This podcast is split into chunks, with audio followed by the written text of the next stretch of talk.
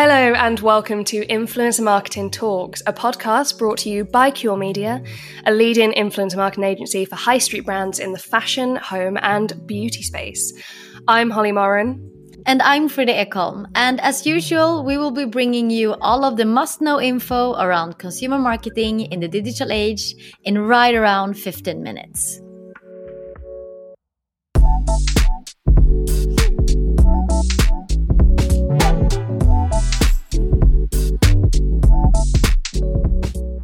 Now, the topic this week is one we've been waiting to share with you for a while because it is an amazing insight into modern consumer behaviors and trends. And it's actually based on research that we have conducted into over 1,000 shoppers to better understand their perception of social media and influence marketing right now. It's so exciting. And I think that's actually a really important bit to highlight because um, consumer preferences, they are such a moving target. And you really have to work to make sure that you are staying up to date with the latest developments from them. And that's something that's particularly true for shoppers in the Gen Z and millennial age groups.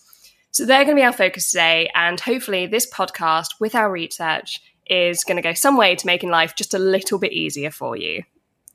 Let's hope that. so, where shall we kick things off? I know we're going to be looking at three big shifting trends uh, our survey revealed today. So maybe it would be best to start with shifts within the platforms. Yeah, absolutely. I, I mean, we wouldn't be here without social media. We wouldn't have jobs. There wouldn't be an industry. So I think that's the perfect place to start.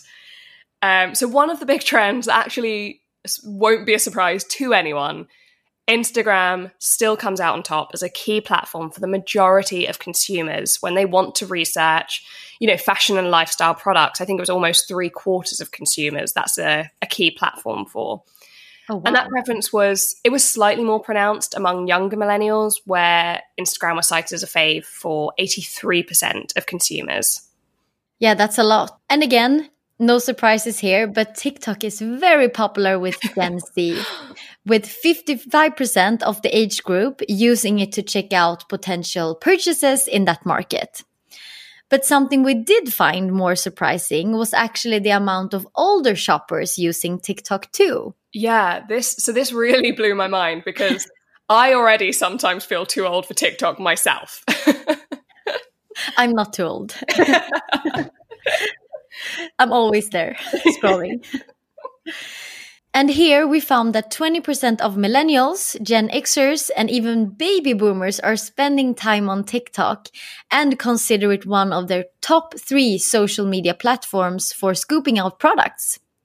And if it's 20% now, then you can be confident that that's a number we're going to see climb in the coming years. Absolutely. And one other thing that I found interesting uh, and I know we'll go into more detail about this in an episode a couple of weeks from now. Um, Spoiler alert. no, I'm giving like all of the secrets away up front.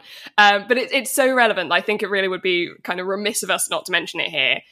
Um, the thing that I found interesting was the amount of marketers, because we did do a survey of them too, who still regard Facebook as an equally important marketing channel as Instagram, which our research just categorically does not support.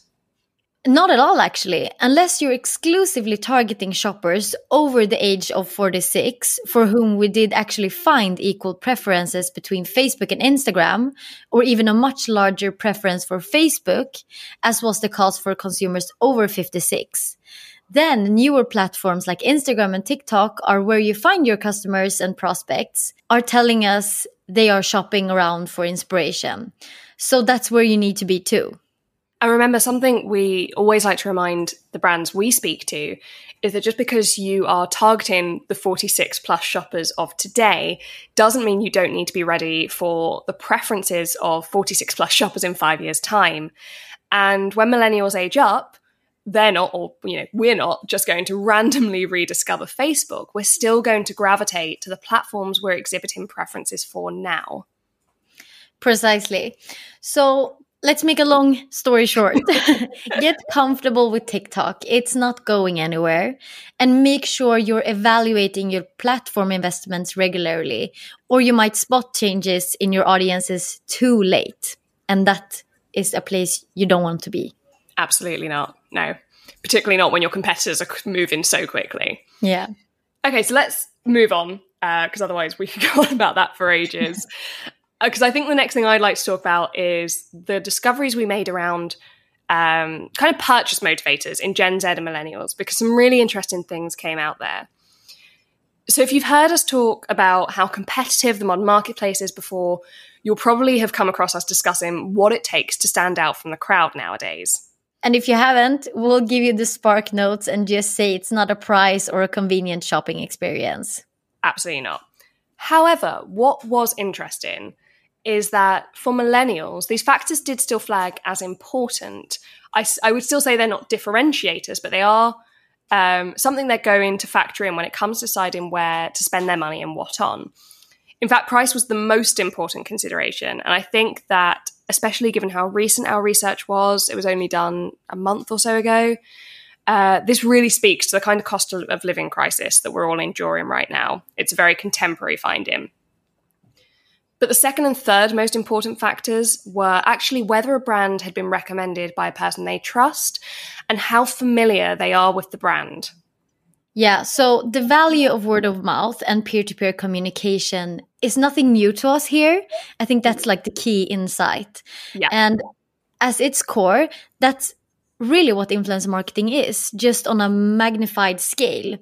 But A, it's encouraging to see how important that still is for millennial shoppers. And B, I think the importance of brand familiarity really harks back to always on approach to marketing that we're always on about. that's exactly my thoughts. When I was going through findings, that's exactly what I thought. Considering a lot of marketers, and I absolutely include myself in this because I do say it all the time, you know, we really like to talk about how brand loyalty is this thing of the past. It doesn't happen anymore. It does make me wonder, looking at this research, whether that's really the case or if brands kind of just aren't doing enough to earn it. Yeah. Because if you're just jumping in with an ad once in a while, you're not going to be familiar because no. shoppers aren't going to build that trust in you and your brand. And for 40% of millennial consumers, that could make you not relevant. Yeah, completely. You could just be completely written off by them. Yeah. So, what was it about Gen Z motivators that stood out for you, Frida? Because I know what caught my eye. There were actually two big things here, really. Mm. So, one was price. Yep, same for me and the other was their kind of moral compass. Exact same, two for two. Great minds. so, of all the generations of shoppers, price was the least important for Gen Zers, which I thought, considering, you know, they're going to be the youngest players on the career ladders, they're probably going to have the smallest purchasing power at this time, and that is important to emphasize. I found that quite surprising. Yeah, totally agree, Holly. And then what was actually really uplifting was to see that while price matters less, the thing that mattered more to Gen Zers was the brand's record on causes. So, for over a third of this group, a brand's sustainability efforts and history on social issues would be key factors in their purchasing decisions. Yeah, and that was a number that was more like, I think, a quarter in older generations. And that's, you know, that's a really nice thing to see from the generation that will one day be the people running the show. running the show. I love that expression. yeah, I I agree. And one last thing that surprised me on this subject was that more than any other generation, the quality of a brand's marketing was a key factor for 27% of shoppers between 18 and 25. And I think that can lead us onto how consumers perceive influence marketing nowadays, because it's clearer than ever how much this channel is emerging as a crucial component for brands. But you still have to get it right. Yeah. I think that's an important point. Yeah. maybe should be obvious, but maybe we need to say it. Yeah. So obviously for influence marketing we could we could literally go on for hours about our research. So we will do our best to try and keep the bit short and sweet. Yeah. And you can read the report later on yeah full research. Yeah. it's going to be available to download very very soon. Do keep an eye out on our socials for updates um, so you don't miss out on the full picture. So for gen z and millennials especially probably shouldn't come as a surprise to learn that influencers are, are super prevalent in the social media content they consume, with just under three quarters reportedly seeing influence content every single day, which is a super valuable opportunity for brands to really connect with these consumers.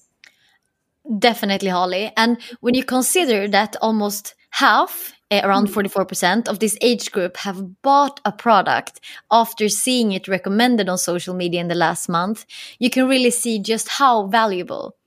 Yeah, money. But yeah, but you can't just run content with any influencer. While the amount of influencer generated content consumers are seeing does present a great opportunity for brands, it also means that they have to be smarter in order to stand out. And that could mean making sure you're collaborating with the right influencers for your audience and really understand what's important for them. So true. And a really um, good example we found was that when we asked Gen Z and millennial consumers what the most important factors were when it came to deciding whether to follow an influencer or not, the three top considerations were whether or not an influencer was enjoyable, whether they were informative, and whether they were authentic. Yeah. And the least important factor was whether they were aspirational, which really highlights the difference between influencer marketing now and in its early days when it was all mm-hmm. about the perfect flat lays and the insta celeb lifestyle. Living the insta dream. Yes. And I think this was really hammered home when we looked at the different sizes of accounts Gen Z and millennials like to follow and the ones that they trust. Because straight off the bat, and this was really interesting, for around a quarter to a third of them, Size literally does not matter. We found no bearing on a consumer's impulse to follow or trust an influencer based on their audience size. And that was for around 30% of this age group, I think, actually. However, for the consumers that did have a preference, they tended to skew small.